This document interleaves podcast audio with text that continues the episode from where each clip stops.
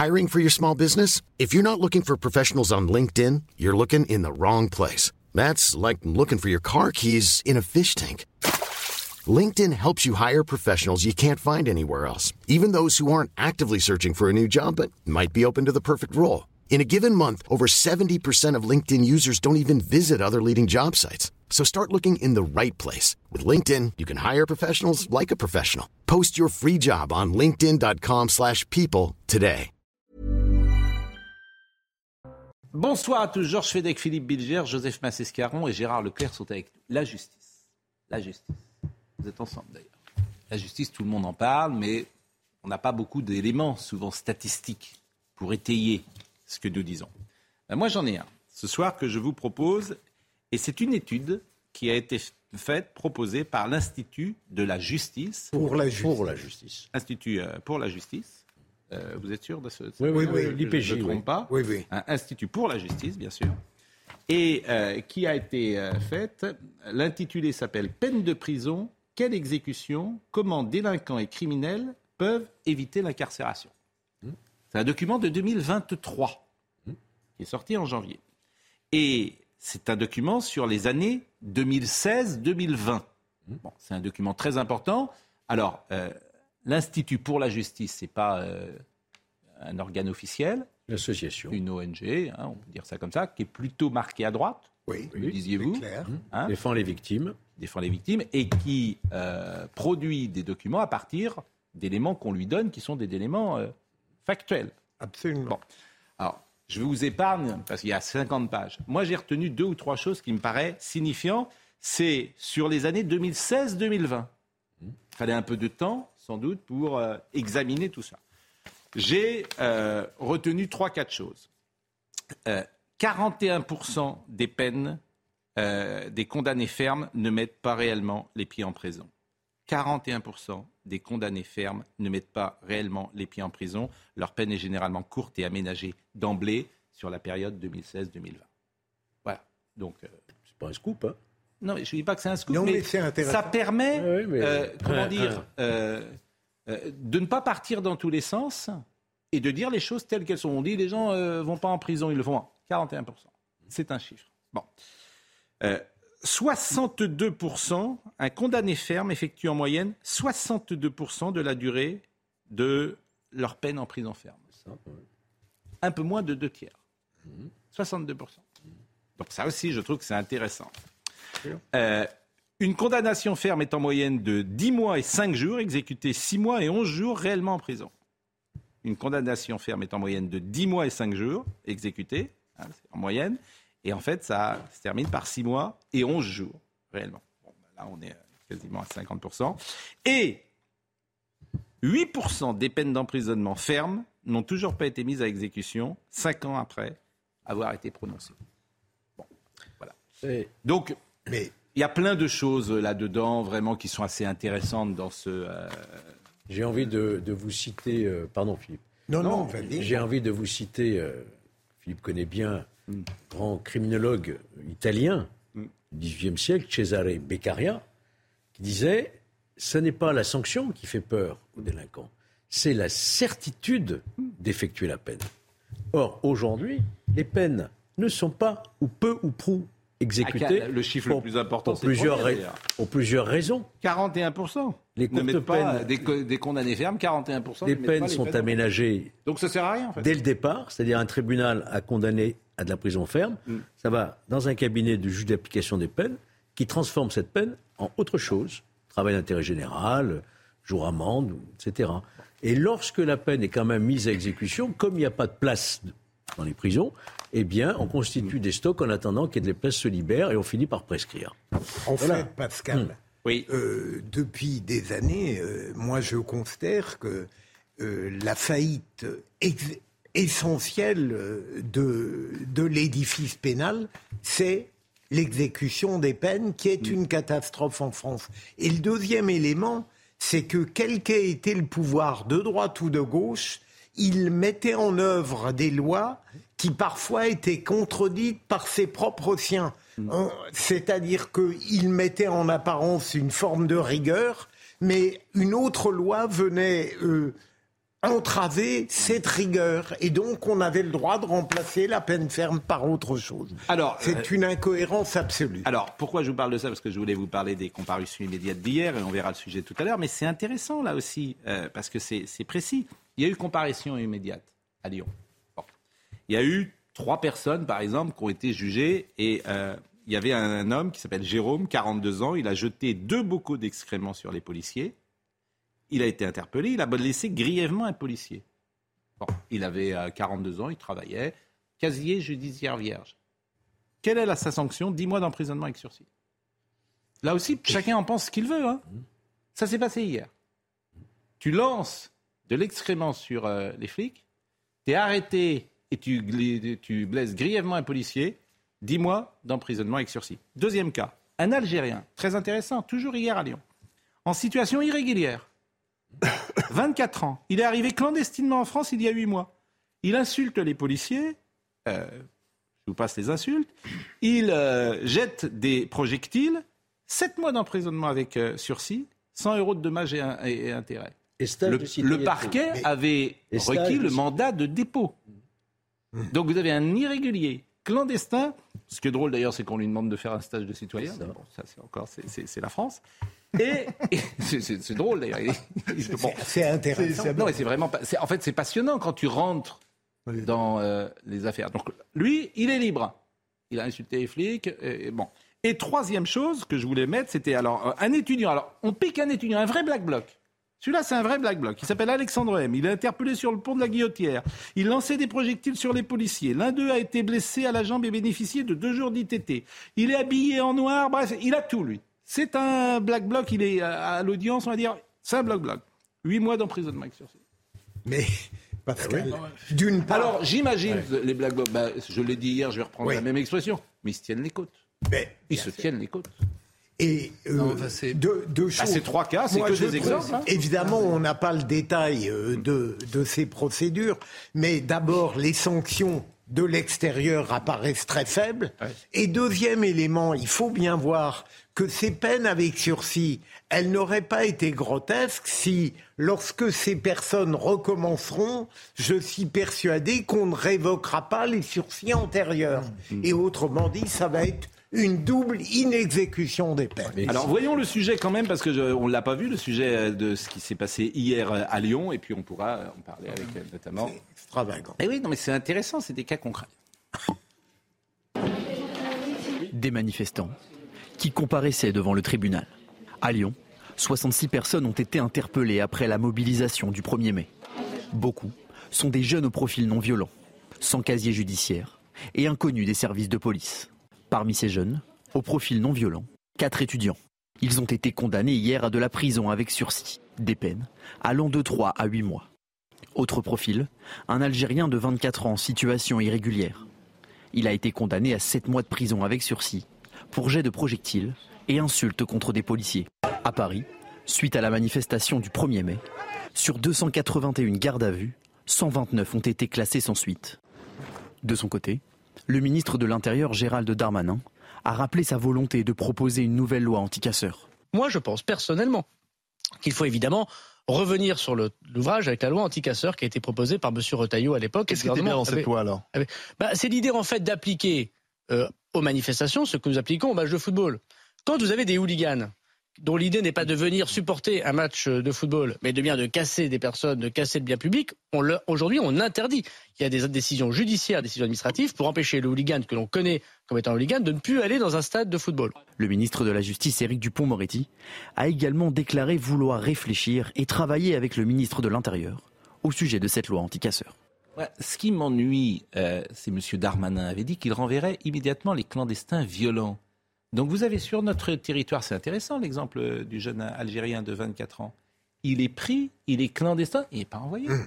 Et mis dans la nature. Vous savez qu'il y a des procédures. Vous savez... Moi, je veux bien qu'on refasse comme ça les procès ici entre nous. Euh, quatre, moi, je ne connais pas, pas le fond des dossiers. Je, non, non. Touche, parce que là, vous je prenez trois exemples, oui. trois exemples qui, moi, de prime abord, devraient me choquer, parce que je trouve qu'effectivement, face au Black Bloc, on ne fait pas grand-chose et qu'il n'y en a pas suffisamment. Ça m'étonne toujours. L'autre jour, vous avez, on était avec un policier sur ce même plateau. Je me suis je, je parlais, je lui ai dit, mais comment ça se fait que vous n'arrivez pas ? Mais là, on pas. en a pris bon, un. Il m'explique que c'est... À première vue, c'est assez compliqué, parce que quand vous êtes au milieu d'une manifestation, arriver à non, caractériser mais lui, là, il était pris, bon. Gérard, il mais là, dans le cas précis, excusez-moi, sur trois cas comme ça, mais moi, je, je n'ai pas, pas plus que vous, je n'ai pas le dossier. Ah non, moi, j'ai, pas, j'ai le dossier, j'ai ah, le dossier, moi. Enfin, vous n'avez pas, pas assisté au procès, il si, y a des journalistes qui ont rapporté. Mais bon... Sur mais ces... pourquoi mais non, non, mais Lyon People a fait un c'est Lyon People, Lyon People a fait un compte rendu d'audience. C'est assez délicat, c'est assez délicat. Alors tout est déroulé au procès entre nous. Allez, on n'en parle pas. Allez, on n'en parle pas. On n'en parle pas. On n'en parle pas. Ça sert à rien. Les journalistes font pas leur job. On n'en parle pas, Gérard. Bien sûr que si. Non. Il y avait des journalistes. Je vous dis. Mais pourquoi vous niez ce que la réalité? Je nie rien du tout. Je ne nie pas. Je n'étais pas au procès. Mais je ne vais pas refaire moi un procès auquel j'ai pas assisté. Actuel, là, il y a c'est factuel. Il y a des jeunes Algériens qui est en situation irrégulière. Je vois irrégulière. Aussi qui disent que, que c'était les, les, les, les, les trois étaient sans casier judiciaire, oui, et c'était bah des profils non bien violents. Oui, oui. Donc j'imagine que c'est, c'est bien sûr. Intervenir. Moi, je ne vais pas faire comme ça le procès oui, de la, raison, de la, de la, le procès des juges. C'est la jurisprudence. Enfin, c'est quand même, c'est, mais, c'est un mais, peu compliqué. Gérard, je constate euh, simplement vous, qu'il y a un problème avec les Black Blocs. Mais Gérard, que, qu'on connaît, vous n'étiez pas au Capitole. Vous n'étiez pas au Capitole et ça vous empêche pas d'avoir un avis. Que je... Comme vous n'étiez pas au Capitole, ça ne vous empêche pas, pas d'avoir un avis. Parce qu'hier, vous n'étiez pas dans la salle d'audience, donc vous ne voulez pas en mais là, parler. Vous prenez trois cas précis, ça n'a rien à voir avec ah, le moi, Capitole. Moi, j'ai lu. Euh, et alors, quand, le, le rédacteur quand, en... Quant aux chiffres Marco, que vous avez. Marco de Lyon People, que je connais bien. Vous le connaissez bien ? Oui. Moi, il m'a envoyé. Euh, oui, qui a fait un compte rendu intégral de l'audience. Oui. Voilà. Je dis simplement ah. qu'effectivement, hum. bon. ces jugements me surprennent un peu, eh ben, mais je ne vais pas, je veux pas aller plus loin parce que je ne sais pas. Dernière chose, en un mot sur les chiffres que vous avez donnés, où j'ai très très vite. Je rappelle quand même qu'il n'y a jamais eu autant de, de gens en prison et qu'aujourd'hui, moi, et avec une hausse de soixante-treize mille et neuf, quelque chose comme neuf pour cent en un an. Donc il faut quand même le rappeler, donc il ne faut pas dire qu'on met personne en prison. On n'en a jamais mis autant. Il n'y a jamais eu autant de gens en prison. Ce qui m'interpelle, moi, c'est le stage de citoyenneté, parce qu'il est en situation irrégulière, donc il doit quitter le territoire. Oui, ça, pourquoi ça... l'obliger non, à un stage de citoyenneté ? Écoutez, monsieur Retailleau qui a donné un avis sur la justice, et après je donne euh, la parole à monsieur Massès-Caron qui ne s'est toujours pas euh, exprimé. Il a donné un, un avis sur la justice en France. Oula. Je dis laxisme judiciaire. Notamment... Vous accusez les juges de ne pas non, faire leur travail, en fait. Non. Je n'accuse pas les juges de ne pas faire le travail. J'accuse le syndicat de la magistrature, qui a beaucoup d'adhérents dans le corps des magistrats, d'être totalement politisé. Quand le syndicat de la magistrature publie euh, un communiqué avec le titre, justement, au mois de mars, que l'autorité judiciaire ne peut pas euh, être au service de la répression sociale, quelle répression sociale ? Il a tout à fait raison. Euh, bon, moi, je veux juste un, un pas de côté qui n'est pas tout à fait un pas de côté. Paris Match publie une enquête formidable. Formidable. Cette semaine. Sur les Black Blocs. Formidable. Vraiment, absolument. Je recommande à tout le monde de le lire. Ouais. Vraiment, bravo, chapeau, euh, le journaliste. Enfin, vraiment, bien, sur la précision et sur la problématique qu'il dégage à partir d'éléments concrets, ouais. Moi, je dis bravo. Et là, pour la première fois, je vois un vrai papier sur les Black Blocs. Qu'est-ce que j'apprends ? J'apprends que les personnes qu'il a rencontrées, et elles sont nombreuses, sont des personnes qui ne croient pas à la Révolution, ne croient pas à la sixième République, et cetera, sont d'abord des haineux et qui agissent en raison de l'ivresse de l'adrénaline. Ce sont, pour beaucoup, en effet, des personnes sans casier, pas mal de bourgeois. Ils ont, cheville au corps, cette ivresse de l'adrénaline. Et moi, je dis tout simplement que pour casser cette ivresse de l'adrénaline, il n'y a pas trente-six solutions.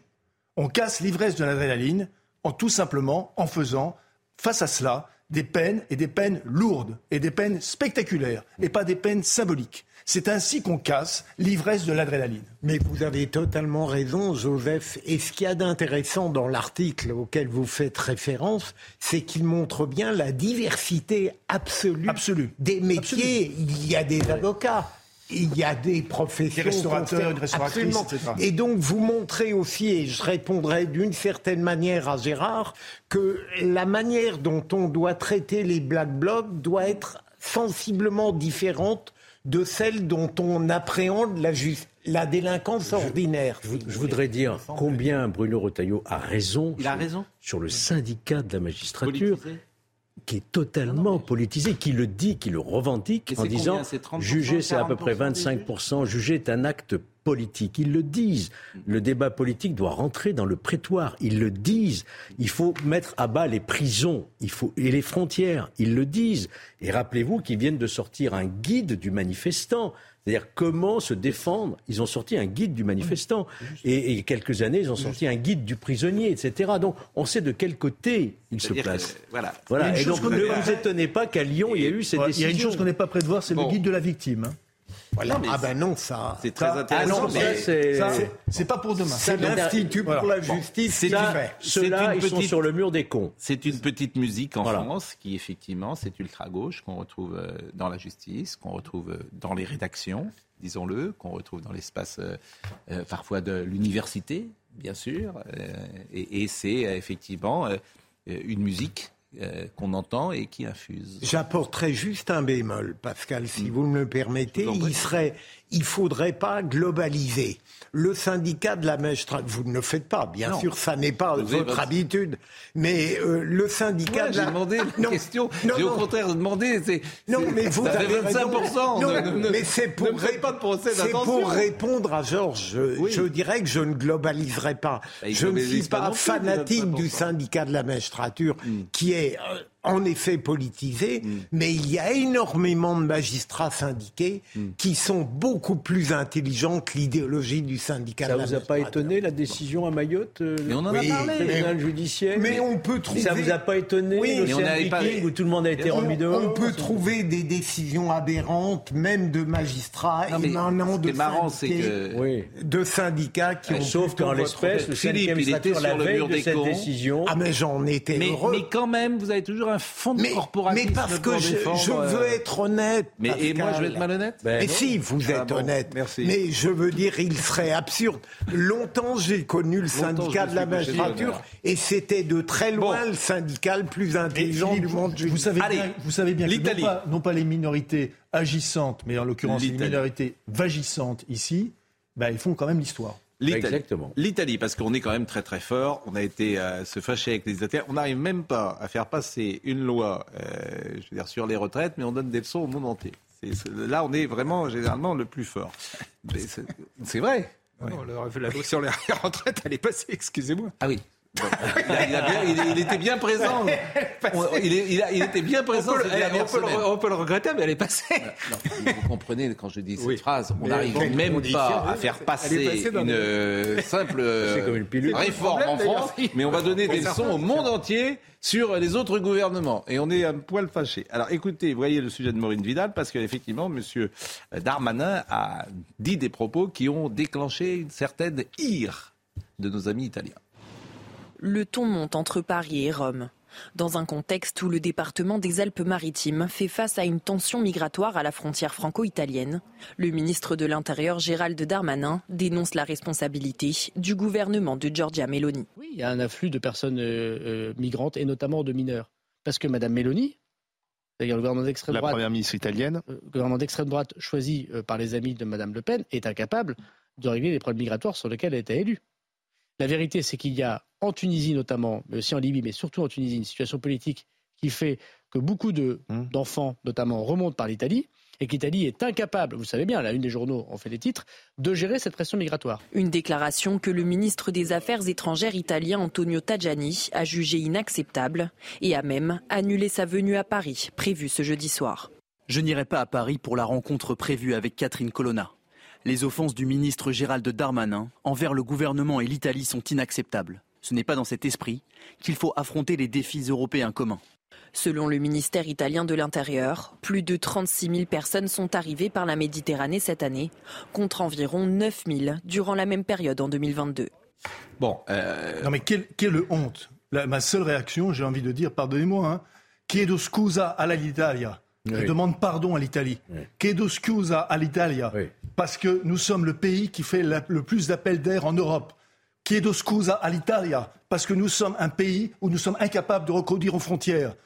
Chiedo scusa all'Italia. Parce que les, les, les avantages sociaux dont bénéficient les immigrés, encore une fois, c'est un appel à... Et ce n'est pas simplement en Italie. En Espagne, on vous le dit pareil. En Espagne, ils vont directement. Ils ne s'arrêtent même plus. Ils vont directement en France. Pareil en Italie.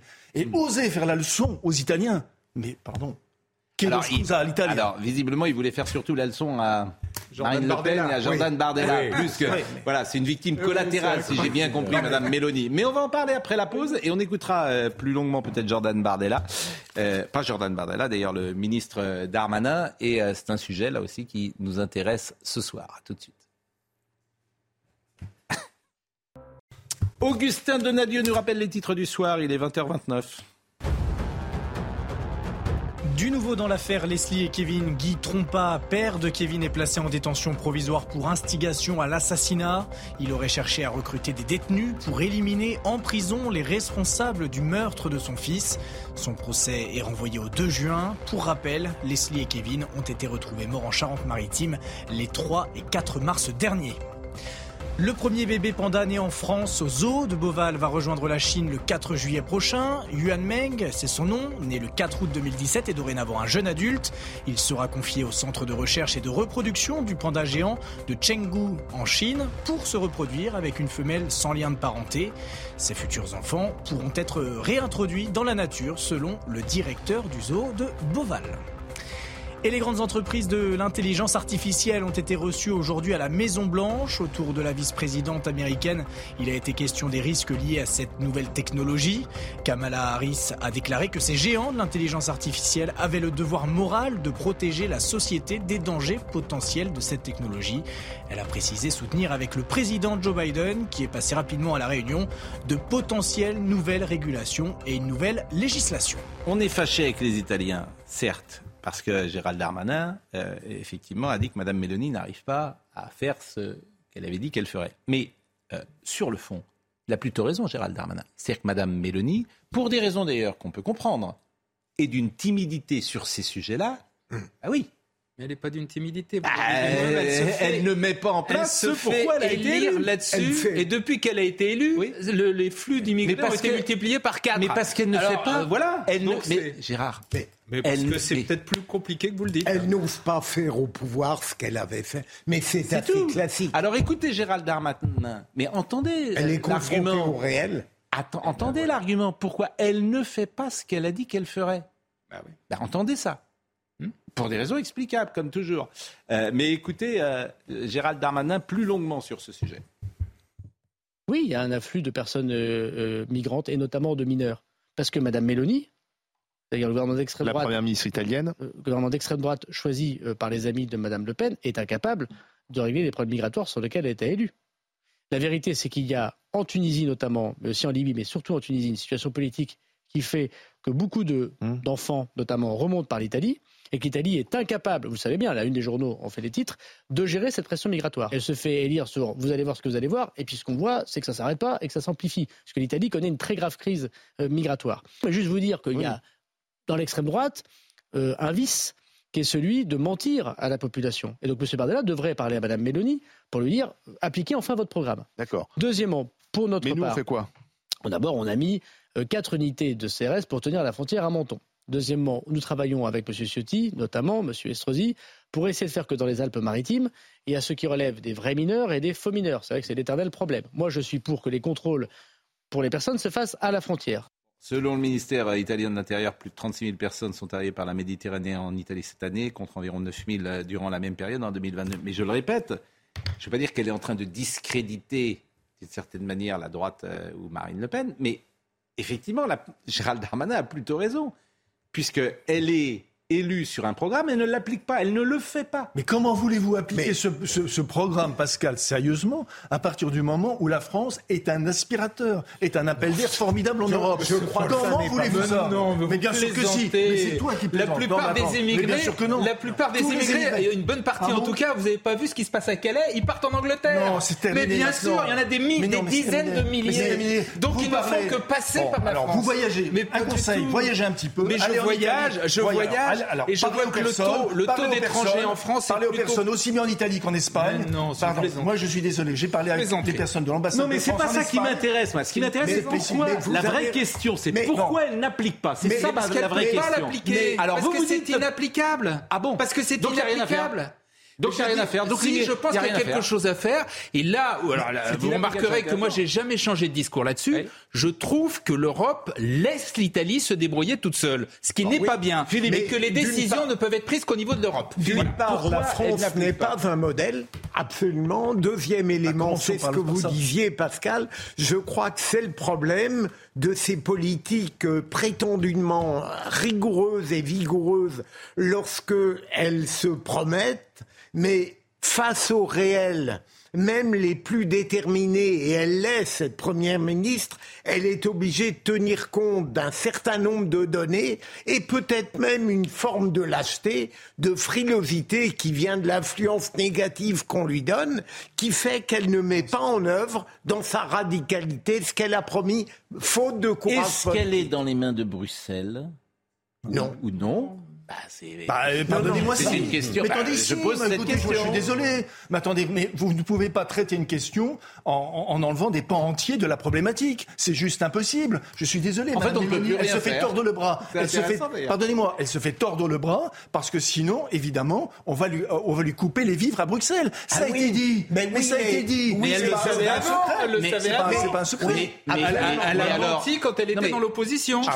Elle a menti quand elle était dans l'opposition. Mélanie est un cas d'école et c'est pour ça que c'est intéressant. Oui, donc est-ce que aujourd'hui un gouvernement euh, national peut faire ce qu'il veut ou est-ce qu'il est soumis à Bruxelles ?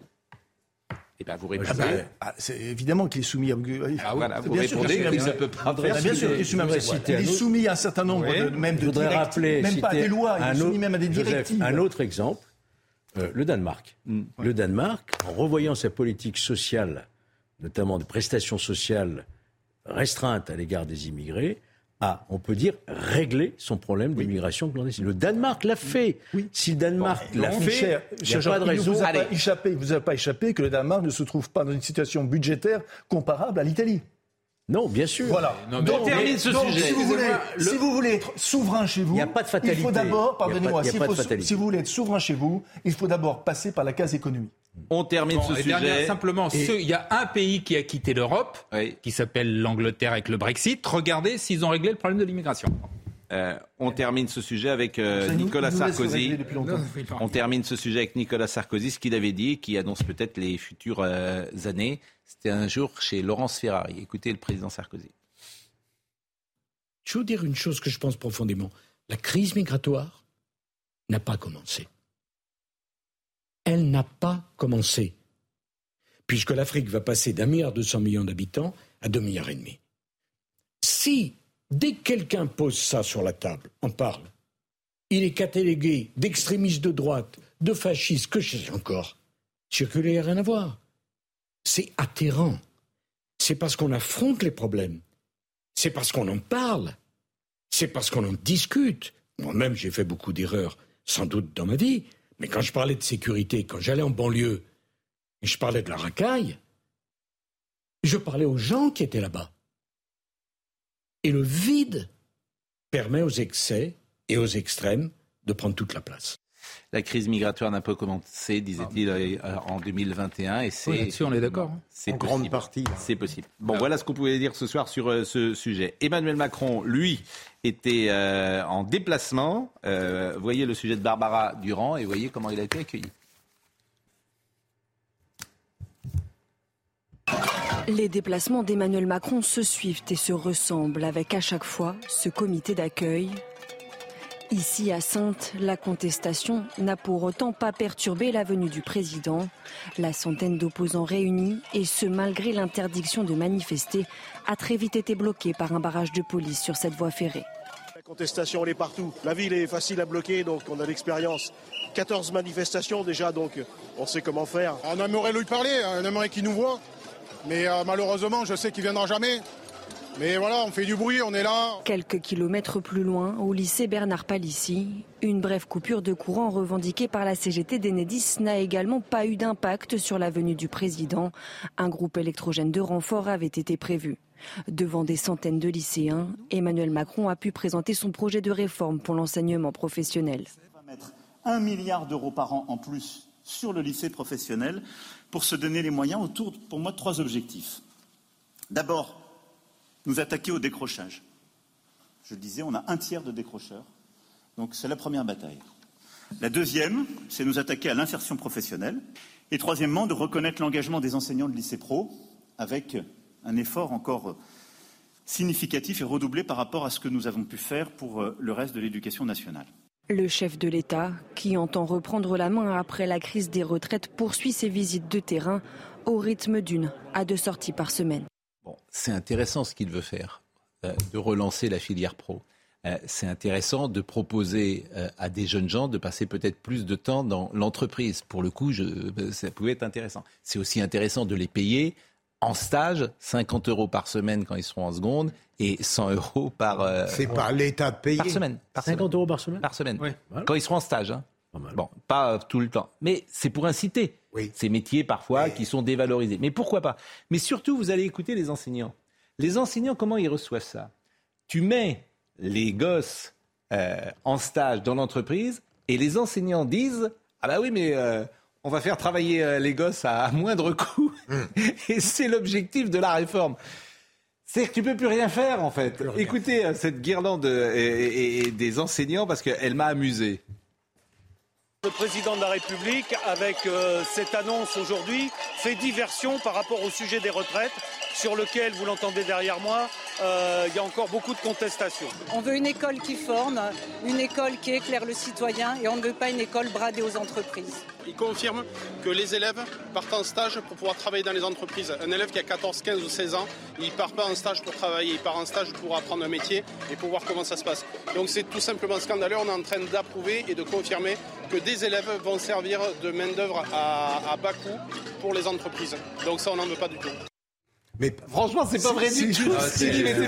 D'abord, ils n'ont pas quatorze ans, ils partiront ah, quand ils seront en seconde. Oui. Donc ils ont déjà seize, c'est seconde, première, terminale. Et vous vous rendez compte, la transformation pour l'enseignant, il dit on, c'est, du, c'est, c'est des salariés à bas coût pour l'entreprise. C'est permettre aux gosses de, de, de, de rester un peu plus long. Parce que comme ce sont des métiers empiriques, ils vont apprendre sur le terrain. C'est plutôt, je trouve, une bonne chose. Et de les gratifier. En fait, Pascal, et en, bah en fait, bon, tu ne peux plus rien sur, faire. Pascal, sur deux plans, oui. vous trouvez... Moi, j'avoue oui. que j'avais C'était peur... C'était très pour, intéressant, le lycée. J'avais, j'avais peur pour le président à une certaine époque, quand il allait à la rencontre des citoyens. Mais je trouve qu'on ne trouve pas, à l'heure actuelle, le juste milieu entre la protection qu'on doit lui concéder et, je dirais, l'étouffement populaire, pour n'importe quel prétexte. Je trouve que maintenant... Et il est maintenant inaudible, point. Et, et deuxième élément, pour lui, est-ce que ça relève vraiment du rôle d'un président alors, d'aller parler de ça ? Oui, vous avez raison. C'est vrai que là, il n'y a plus de Premier ministre. C'est plutôt le gouvernement. Il y a... très vrai. Non, mais ça, c'est une bonne remarque. Ministre de l'Éducation nationale. C'est là, mais, mais parce qu'il fait tout. Il était présent. Moi, je trouve bien choquant sûr. D'avoir interdit les manifestations. Bien sûr, il faut que ce soit moi qui fais tout, comme disait quelqu'un.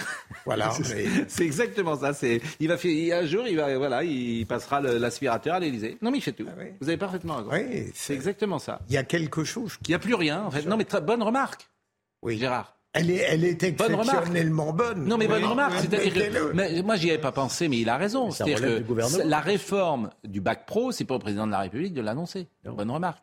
Ou alors, t'as un ministre de l'Éducation, il sert à rien. Mais en même temps, c'est vrai qu'il sert à rien. Donc, il acte que Monsieur Papendiaï ne sert à rien. Et le comble, c'est... Mais si, il y a une ambiguïté. Mais il acte que Papendiaï ne sert à rien. Il est là pour le... Voilà, il, non, il fait le bruit de pas qui s'éloigne. Et Pascal, il était juste à côté, d'ailleurs. Oui, juste à côté. Oui. Mais il fait rien. Et euh, oui. C'est toute marquer, l'ambiguïté euh... de la Ve République. C'est le président qui fixe le cap. Le, le, tout ce qui est emploi, c'est-à-dire apprentissage, euh, lycée professionnel, et cetera, c'était dans sa campagne présidentielle.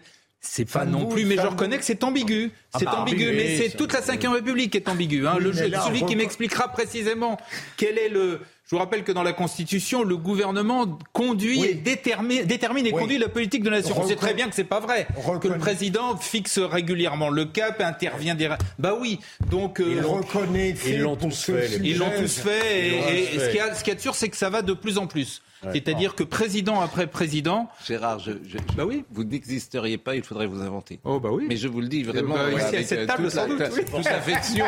Avec toute l'affection. Toute l'affection. Ça, je vous le fais... Je... L'affection que j'ai pour vous, vous le savez. Je, je trouve qu'il faudrait faire une compilation en fin d'année de, de vous voyez, qu'on vendrait à Noël, mais on ferait du monde. Hein. Ah, oui, ah, on ferait bah, du bah, monde. Ce qui est bien, je pense qu'on moi, je, je, retiens, je retiens plutôt la phrase. La... De, pardonnez-moi, je oui. retiens plutôt la phrase de l'enseignante. Oui. Euh, brader euh, l'école bradée aux entreprises. Eh oui. Alors ça, j'ai l'impression d'un retour aux années soixante-dix. On l'a toujours dit. Alors là, c'était vraiment à ce point, à ce point-là, bonjour. C'est vraiment... Euh... Et, et c'est formidable d'encourager le bac pro, c'est-à-dire qu'à quinze ans, seize ans, ceux qui n'ont pas envie de suivre des études longues, qui ont envie de bosser rapidement, vous avez quatorze possibilités de métiers avec le bac pro. quatorze, des, des filières entières. Un métier très valorisant. La construction, l'alimentation, quatorze. Plus également euh, les bacs euh, qui sont proposés par euh, l'agriculture. Par exemple, moi j'ai discuté avec quelqu'un qui veut être éducateur canin. Ah ouais. Bon, éducateur canin, il a seize, dix-sept, dix-huit ans. Il fait trois ans d'études, c'est bien. Pas éducateur câlin, vous me regardez, éducateur canin.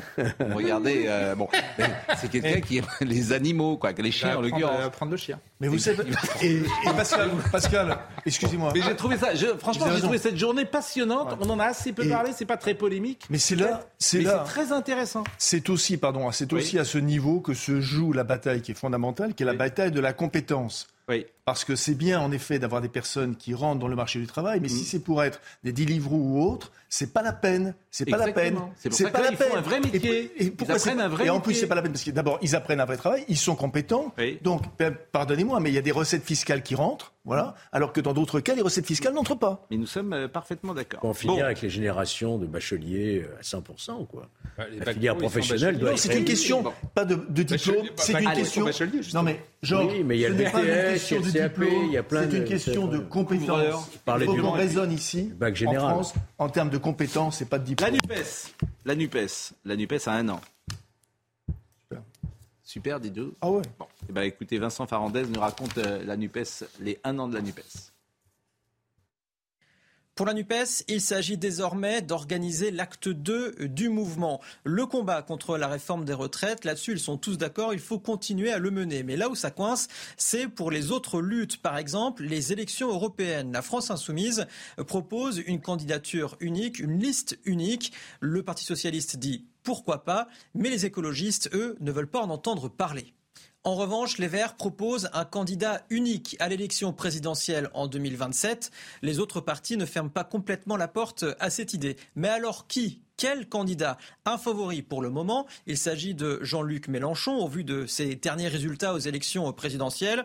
Mais il ne fait pas du tout l'unanimité à gauche. Or, il faudrait quelqu'un qui fédère. Par ailleurs, Jean-Luc Mélenchon a précisé, a annoncé qu'il ne se représentait pas à sa propre succession, sauf circonstances exceptionnelles. Et puis enfin, les cadres du mouvement veulent rallier davantage de monde à leur cause, mais pour cela, il faudrait d'abord régler les problèmes en interne. Est-ce que la NUPES est encore viable ? Non mais c'est, c'est, c'est, c'est, c'est, c'est super parce que, euh, contrairement à ce que c'est là, euh, c'est pas en un an, c'est pas la gauche plurielle qu'on a, c'est la gauche plus rien.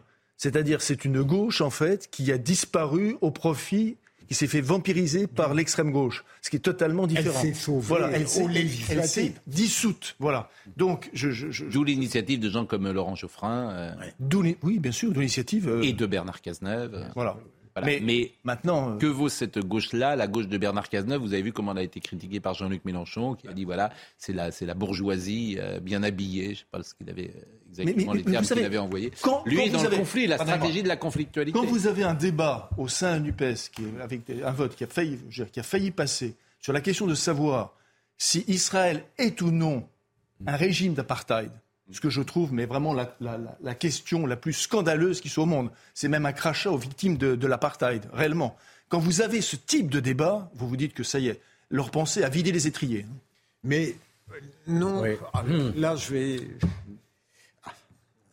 Non, on, on avait pu... Com- parce que on c'était comprend tout... mal euh, non, mais, votre c'est intervention. Compl- non mais cher, euh, Pascal, cher. c'est vous compliqué à dire parfois. Ce que vous c'est un peu long de ah. répondre à des interventions brillantes, mais oh, que hey. euh, lorsque la NUPES, par exemple, oui. ça a été une réussite, elle a sauvé électoralement le P S. Mais depuis, elle montre à quel point elle est vide. Oui, mais c'est pas ce que vous vouliez dire. Ça, c'est une banalité. Et deuxième élément, je voulais... Il y avait quelque chose que vous vouliez dire et vous êtes retenu. Je vais le dire maintenant. Vous pouvez tout nous dire ici. Je trouve, je trouve très euh, méchante votre dénonciation du Parti communiste parce qu'il a le droit de parler d'apartheid. On a le droit de dénoncer la politique d'Israël en n'étant pas qualifié d'antisémite. Mmh. Alors qu'au sein de Renaissance... Bah, le bon, mot d'apartheid n'est pas... Vous ne voyez pas la différence, vous voyez pas la différence voilà. entre dénoncer a, le gouvernement de Netanyahou et, et donner l'apartheid. Et attendez, c'est juste... Euh, de, de la part pardonnez-moi. Il y a des, y a des députés mieux, arabes à la Knesset. Cher Philippe Bilger, il oui. vaut mieux être, être, être, être, être citoyen arabe en Israël ah oui. que citoyen arabe au, au, au Gaza si vous n'êtes pas du côté du Hamas. Ouais, ouais. Parce que sinon, vous finissez défenestré. Enfin, je suis désolé. Bon, euh, un moment où... où... Allez, on ne va pas entrer là-dedans. Non, euh, pas cher, euh, ami, on ne va pas entrer euh, là-dedans. La NUPES, mais... on a fini ? Bah, sauf si vous, ça, ça, ça va, vous êtes pressé, vous avez un train ? Non, mais parce que non, au contraire, je trouve que c'est l'inverse. Vous voulez dire avant, je voudrais qu'on parle de Rama Yade. Je dis simplement que euh, de, plus, de façon de plus en plus évidente, euh, les Insoumis et Mélenchon notamment avec ses outrances ne peuvent pas incarner, représenter ce voilà. qu'est la gauche. Oui. Ou alors, et là, on revient à ce que, ou alors, on revient à ce que, ce que disait Valls à son oui. époque, c'est-à-dire qu'il y a pour le coup vraiment deux gauches irréconciliables. Que ce soit gauche, sur l'Europe, que ce soit sur, Allez, euh, sur la laïcité, que ce soit sur l'immigration, que ce soit sur, sur l'Europe. Oui, tout ça, il y a Rama Yade aujourd'hui. Voilà. Rama Yade, c'est très intéressant. Pourquoi ? Parce qu'elle a défendu Gims, Gims, qui n'est plus ah. Maître Gims. Bon, mais elle l'a défendu. Euh, Elle est maintenant aux États-Unis, elle est euh, professeure, hein, je crois, et euh, elle, manifestement, le wokisme est passé euh, dans les veines, coule dans les veines désormais de Rama Yade. C'est très intéressant les raisons pour lesquelles elle défend euh, Gims. Et vous vous souvenez que Gims avait dit qu'il y avait de l'électricité sur euh, les pyramides et que les Égyptiens euh, avaient l'électricité. D'accord. Bon. Eh bien, écoutez Madame Rama Yade qui a volé au secours de Gims et écoutez chaque mot. Je vais délaisser exceptionnellement mes analyses euh, géopolitiques euh, hebdomadaires depuis Washington euh, pour euh, parler aujourd'hui de, de Gims. Gims et ses récentes déclarations sur euh, les pyramides d'Égypte qui produiraient de l'électricité. Alors Gims, si tu me permets de te tutoyer, je, je, je, euh, la connexion du Congo euh, euh, crée un lien... Euh, je voudrais prendre ta défense. Non, non pas que tu en aies besoin, mais j'ai vu comment depuis Paris, beaucoup se sont moqués de toi. Euh, j'ai, j'ai vu aussi combien, euh, avec quelle délectation euh, certains ont, ont, ont contesté l'idée euh, d'un leadership africain comme si c'était quelque chose euh, d'aberrant. euh, rien que l'idée a pu, euh, a pu en choquer certains. Euh, Je, je ne te défends pas parce que tu en as besoin, mais parce que je le fais pour nos enfants, euh, pour qu'ils n'aient pas rasé les murs euh, et qu'ils marchent la tête haute. Personne n'a oui. contesté le leader africain. Tout le monde a dit qu'il n'y avait pas d'électricité euh, au sommet des pyramides. Et voilà, puis là, tout, elle ne mais... dit rien, Pascal. Là. Rien. Euh, ah, elle ne oui, dit oui, rien là-dedans. Moi, je trouve aussi qu'elle dit ah, quelque chose. Je trouve qu'elle dit quelque chose. Elle a même parlé de racisme. Vous savez, vous savez, cher Philippe, c'est une idée qui est très très très très ancienne, hein, d'ailleurs contre contre laquelle s'était élevé euh, Léopold Sédar Senghor, c'est-à-dire l'idée, cette idée qui est née dans les années trente, que que, le, que euh, les Africains avaient construit les pyramides, voilà, comme et que euh, et que tous les pharaons étaient noirs, comme si, hein, et que évidemment notre vision européocentriste avait euh, totalement bridé cette vérité historique. Donc ça, cette idée a continué à cheminer. Vous savez, il y a la phrase fameuse de Nietzsche, les idées qui mènent le monde arrivent sur des pattes de colombe. Donc ça a continué, bien sûr, à cheminer. Ça a continué à cheminer et ça arrivait, je rappelle quand même qu'il y a quelque temps, il y avait un mouvement qui a été dissous en France qui s'appelait la tribu K. Cette tribu était, bien sûr, anti, était aussi antisémite, mais était africaniste au sens où elle prétendait en effet que les Africains aussi avaient construit les pyramides. Donc moi, je n'ai pas été étonné et je n'ai pas ri quand j'ai vu euh, M. Gims Euh, reprendre cette formule. Je n'ai pas été étonné et je ne, je ne ris pas lorsque je vois Madame euh, Rama Yade reprendre ces, cette idée et cette folie. Il y a eu bien sûr des royaumes africains prestigieux, le royaume de Kouch. Il y a eu aussi d'autres royaumes, le royaume éthiopien. Il est chrétien, il est chrétien, on n'en parle jamais. Gims, mais c'est pas ça la question. Lui, il parlait des Africains qui oui. ont construit les pyramides et qui a mis une ligne d'électricité au-dessus. Il parlait, il parlait aussi des chevaliers noirs, voilà. des, des, des chevaliers de, de tout ça. Je suis d'accord. En fait, tous ces éléments-là, euh, quand j'entends, pardon, quand j'entends Madame Rama Yade, qui a été euh, qu'on a nommé à l'UNESCO. Oui. Je dirais que, franchement, il faudrait qu'elle arrête de confondre l'histoire... l'histoire du monde et l'histoire du Wakanda. Non, mais elle veut rétablir une mais certaine fierté, une certaine fierté et dignité africaine. C'est tout ce qu'elle dit. Mais, mais à ce moment-là, qu'elle donne, qu'elle, qu'elle donne les, les vrais, oui. les vraies raisons. Mais bien sûr. Elles sont multiples. En ne donnant pas les vraies, vous savez quoi ? En ne donnant pas les vraies raisons. Elle s'est sentie blessée. Par les... En ne donnant pas les vraies raisons, en ne donnant pas les vraies raisons, elle crée. Demain, c'est le cinq mai. Demain, c'est le cinq mai. Ah. Et euh, le cinq mai, Jacques Vandroux sera avec nous d'ailleurs. Et vraiment, je voudrais euh, avoir une pensée ce soir pour euh, tous nos amis corses, puisque le cinq mai, c'est Furiani. Ah, oui. C'était euh, en dix-neuf cent quatre-vingt-douze. Ah, Thierry Roland était à Furiani. Jean-Michel Larquet était ce soir-là à Furiani. Ils doivent la vie, Thierry et Jean-Michel, à Gérard Vandergut, qui était le réalisateur ce soir-là, qui les a déplacés. Ah bon ? Bien sûr, qui les a mis euh, au milieu de la tribune, alors qu'ils étaient euh, tout en haut de la tribune. Euh, au départ. Et c'est cette tribune qui est tombée. Il y a beaucoup de nos confrères, d'ailleurs, qui sont euh, décédés. Et puis, il y a certains qui ont été blessés, comme Jacques Vandroux, comme Gilles Verdez. Euh, Gilles Verdez. Euh, qui... Lourdement, d'ailleurs. Lourdement. Euh, et ce soir-là, euh, moi, je n'étais pas euh, à Bastia. On était euh, à Lisbonne, parce que Monaco allait jouer contre le Werder de Brême. Et tous ceux qui ont vu ce soir-là Bernard Tapie se souviennent qu'il était au milieu Euh, des grilles, qu'il enlevait les grilles, qu'il aidait les gens avec Basile Boli, avec tous les joueurs de l'Olympique de Marseille qui étaient présents. Et tous ceux qui ont vécu cette soirée-là, évidemment, ne l'oublieront jamais. Mais évidemment, d'abord les Corses, bien sûr, puisque Furiani a été un drame absolu. Et pour la première fois demain, on ne jouera pas du tout au football un cinq mai. Et c'est pour ça que Jacques sera avec nous, d'ailleurs, demain matin. Il n'y aura aucun match de football. Et c'est sans doute pour la mémoire, effectivement, de ceux qui sont tombés ce jour-là en, en Corse, une chose auquel seront sensibles, évidemment, les Corses. Pardonnez-moi d'être un peu grave, peut-être, Olivier Benkemoun, au moment de vous transmettre le, le fil oui. de cette soirée. Bon, on sera grave pour commencer euh, l'émission. On parlera de, de cette affaire de, de chien roué de coups. Oui. Et, euh, et tué. Euh, on vous racontera cette histoire qui nous a tous troublés. Et en deuxième partie d'émission, on ira à Londres. On fera une spéciale London, couronnement. Ouais. Ah oui, parce que le roi. Et oui, parce que le roi. Et avec, vous avez le parlé roi. de la quiche ou pas ? Hier, on a parlé de la quiche. Ah oui, parce que la quiche... Euh... On n'a pas envie de la manger. Vous n'êtes hein, pas au courant que... Si, si. La quiche à l'estragon. Si, je sais que ça vous a beaucoup marqué. Ouais. Bah, euh... ça vous a traumatisé. Oui. Mais... God, God save the quiche. Si vous me permettez. God save bon, the quiche. Bien sûr, mais, mais alors c'est pas demain, hein, c'est samedi. Ah, ça sera, ça sera samedi. samedi. Mais, mais nos équipes sont déjà là, parce qu'il va y avoir une grande spéciale, évidemment. Magnifique. Samedi matin sur CNews. Vous, vous êtes sensible à ça ? Moi, je peux regarder ça des heures. Mais sérieusement, c'est addictif ou vous en fichez ? Non, c'est pas addictif, mais je regarderai un petit peu quand même.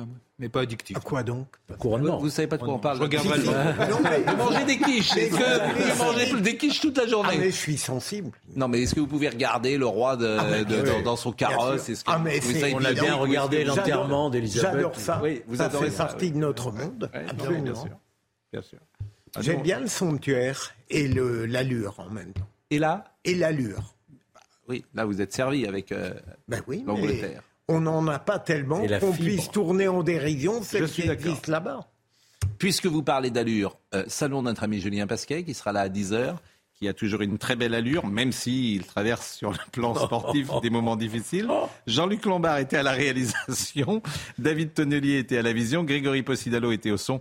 Merci à Benjamin No, à Saïd Hamda et à Kylian Salé. C'était la dernière de la semaine pour moi. Demain, ce sera précisément Julien. Toutes les émissions sont à retrouver sur c news point f r. Rendez-vous demain matin. Bonne soirée.